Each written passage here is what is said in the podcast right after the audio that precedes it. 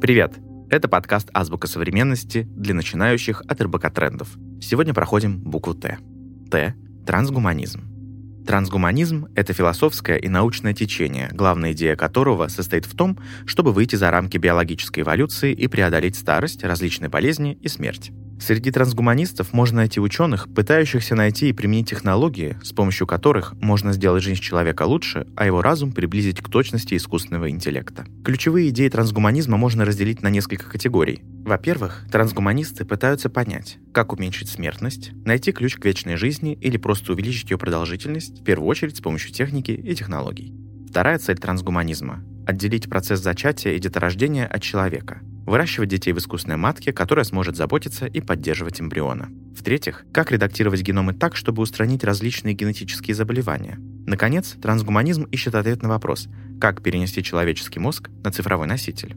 Помимо поисков ответов на вопросы, трансгуманисты исследуют опасности, связанные с технологиями, а также средства достижения целей этой традиции. Например, некоторые эксперты изучают нанотехнологии и протезирование, а другие — крионику, практику сохранения мертвого тела для последующего воскрешения в далеком будущем. А теперь закрепим знания. Повторяйте за мной. Т.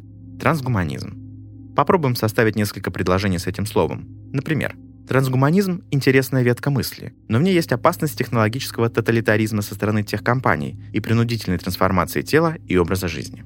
Составим другое предложение, например, вот такое.